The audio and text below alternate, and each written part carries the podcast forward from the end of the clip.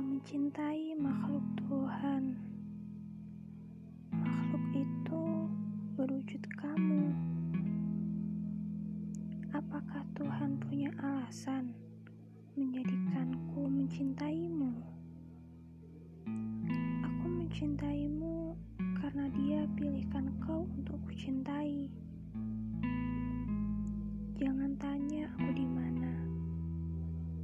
Aku selalu ada di hatimu. Memesan jarak untuk menyemai rindu.